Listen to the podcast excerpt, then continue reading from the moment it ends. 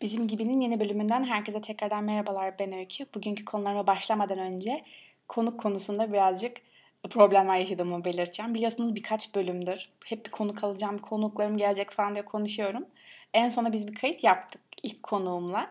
Sonra o konuğumla yaparken böyle bazı sorularda tabii ki de çok biliyoruz. Arada bir muhabbet deniyor falan. Ben de edit yapmayı bilmediğim için kesiyoruz. Kaydı en baştan başlıyoruz. Böyle birkaç kere yaptık. Neredeyse beş kere falan yaptık.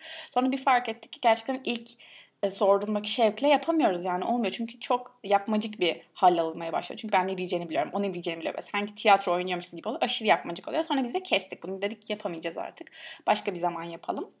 Ondan sonra düşünüyoruz ne zaman yaparız falan. Sonra araya kapanma girdi. 17 gün boyunca bu ertelenmiş oldu otomatik olarak. Ama en yakın zamanda gerçekten ilk konuğumu ağırlamak için sabırsızlanıyorum. Çünkü çok eğlenceli bir bölüm oldu. Fark ettiniz biz orada güldüğümüz için kestiğime göre demek ki çok eğlenceli. Ya da ben çok eğlenmişimdir konuğumla çok eğlendiğim bir kişi olduğu için.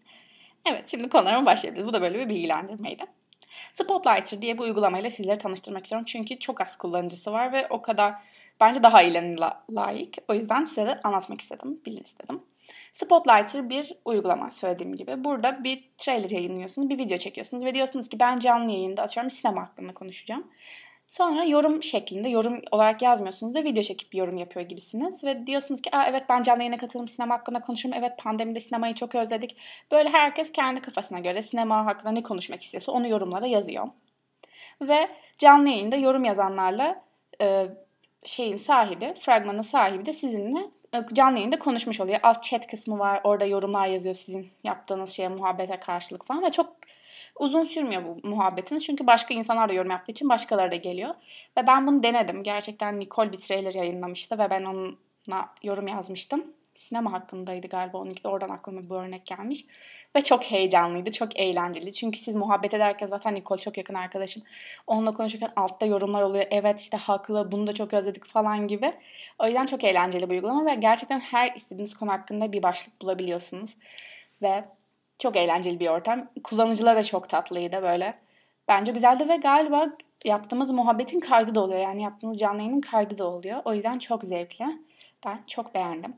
Şimdi bunun dışında gündemde neler oldu ya biraz bakmak istiyorum. Gündemde neler oldu? Linç. Gerçekten biliyorsunuz her ay, her hafta, neredeyse her gün yeni bir linç konusu oluyor.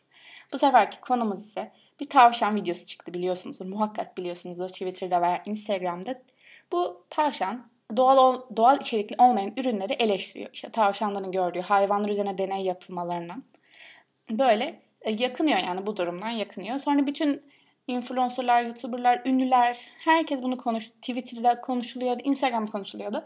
Şimdi ilk linç neden bunu herkes paylaşmıyor oldu. İşte siz neden bunu paylaşmıyorsunuz ve tabii ki de youtuberlar, güzellik influencerlar falan hep makyajla, doğal içerikli ürünlerle falan konuştuğu için ve tabii ki de herkes bunu farkındalığı yoktu. Yani herkesin evinde tabii ki de olmak mecburiyetini çünkü böyle bir bilincimiz yoktu.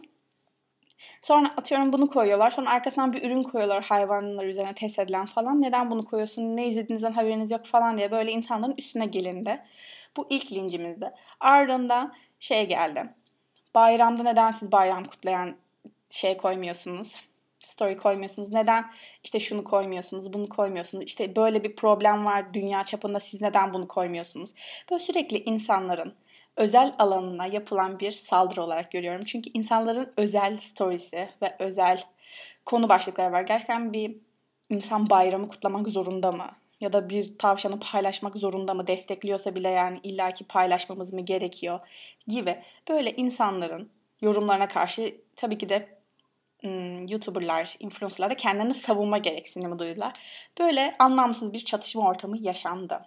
Ben de çözemedim neden böyle problemler çıkıyor sürekli. Yani sizin ilginizi çekmiyorsa, onun bunu paylaşması sizi rahatsız ediyorsa yani onu takipten çıkabilirsiniz. Çok basit bir çözümü var ama neden bunu herkes kullanmıyor?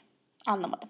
Bir diğer konumuz hazır influencerlar demişken influencerlar ilgili bir kanun çıktı. Ticaret Bakanlığı ile ilgili bir kılavuz yayınlandı. Artık influencerlar, youtuberlar ya da Instagram'da reklam içeriği üreten, reklam paylaşan herkesin işbirliği, sponsorluk, reklam gibi hashtagler paylaşması zorunlu hale getirildi. Özellikle gözüken bir yere gizli bir şekilde değil, gerçekten de işbirliği yazısı böyle kocaman olması gerekiyormuş. Hmm, storylerinde veya hikayelerinde hiç fark etmiyor. Ve benim en çok dikkatimi çeken kısım ise podcast'te de reklam özelliği varmış meğersem tabii ben o kadar iyi bir podcaster olmadığım için reklam alan falan. Podcast'te de bu özelliğin olduğunu yeni öğrendim ve gerçekten de değişik. Çok güzel. Podcast'te de bunu söylemek gerekiyormuş. Yani bundan bahsedecektim. Ardından en son konularımıza yaklaşıyoruz. Raşit Bazı Bağlı bir video yayınladı. Orada ünlü insanların, takipçisi çok olan insanların videolu, e, video, videosunda işte onların Instagram'daki fotoğraflarını yorumladı. Kıyafetleri nasıl, şu nasıl, bu nasıl diye yorumladı. Öyle bir sansasyonel yarattı ki, sansasyonel bir video oldu ki herkes bu video hakkında konuştu. Tabii videoda konuşulan insanlar ünlü insanlar olduğu için onun fanları da işte sen buna niye kötü yorum yapıyorsun? Senin arkadaşın diye böyle kötü yorum yapıyorsun? Gibi böyle bir konuşmalar silsilesi yaşandı. Tabii ki de gene aynı konu. Neden böyle her şeye çok yüksek tepkiliyiz? Onu dediyse modacı öyle olsun. Neden bu kadar kale alıyoruz ki gibi. Benim de aklımda böyle deli sorular var. O kadar da ciddiye almamalıyız bence diye düşünüyorum. Bir ardından bir başka konumuz olan Bir Kutu Mutluluk diye bir e, internet sitesi keşfettim. Çünkü Nicole'in en yakın arkadaşımın doğum günüydü ve ben ona ne hediye alacağımı asla bilmiyordum. Böyle kaç zamandır da buna bakınıyorum. Böyle ne alsam, şunu mu alsam, bunu mu alsam diye. Sonra bu siteyi keşfettim. Çünkü o bana bir kutu göndermiş böyle içinde güzel ürünler olan bir kutu. Ben dedim ki ben de bir kutu hazırlayayım. Onun ilgisini çekebilecek şeyler olsun. Ama bu kutuya ne koyayım, nereden bulacağım bunun içine konulacak şeyleri falan derken bu web sitesini buldum. Bir kutu mutluluk istediğiniz herkese gerçekten bir sürü seçenekler vardı. Sevgilinize, arkadaşınıza, kardeşinize gibi böyle şeyler var. Ben de en yakın arkadaşıma gönderecek hediyeler kısmına bastım ve gerçekten o kadar çok çeşit var ki. İstediğiniz her şeye uygun. Atıyorum burçlar konusuna uygun bir şey vardı. İşte böyle çeşit çeşit konular başlıkları vardı hangi şey dikkatinizi çekiyorsa gibi. O yüzden çok faydalı buldum ve eğer siz de birine hediye almak istiyorsanız bu web sitesine bakabilirsiniz. Çok kullanışlı olduğunu düşünüyorum. Ardından videomuzun son videomuzun diyorum ben hep alışkanlık olarak. Nereden alışkanlıksa bu yani izli, çok YouTube izliyorum arkadaşlar. O yüzden hep izliyorsunuz. İşte görüyorsunuz gibi konuşuyorum böyle. O zaman kesiyorum ama şu an kesmek istemiyorum çünkü organik olsun istiyorum bir yandan da. O zaman bu kaydımızın, bu bölümümüzün de sonuna geldik. Bir sonraki bölümümde görüşmek üzere. Hoşçakalın.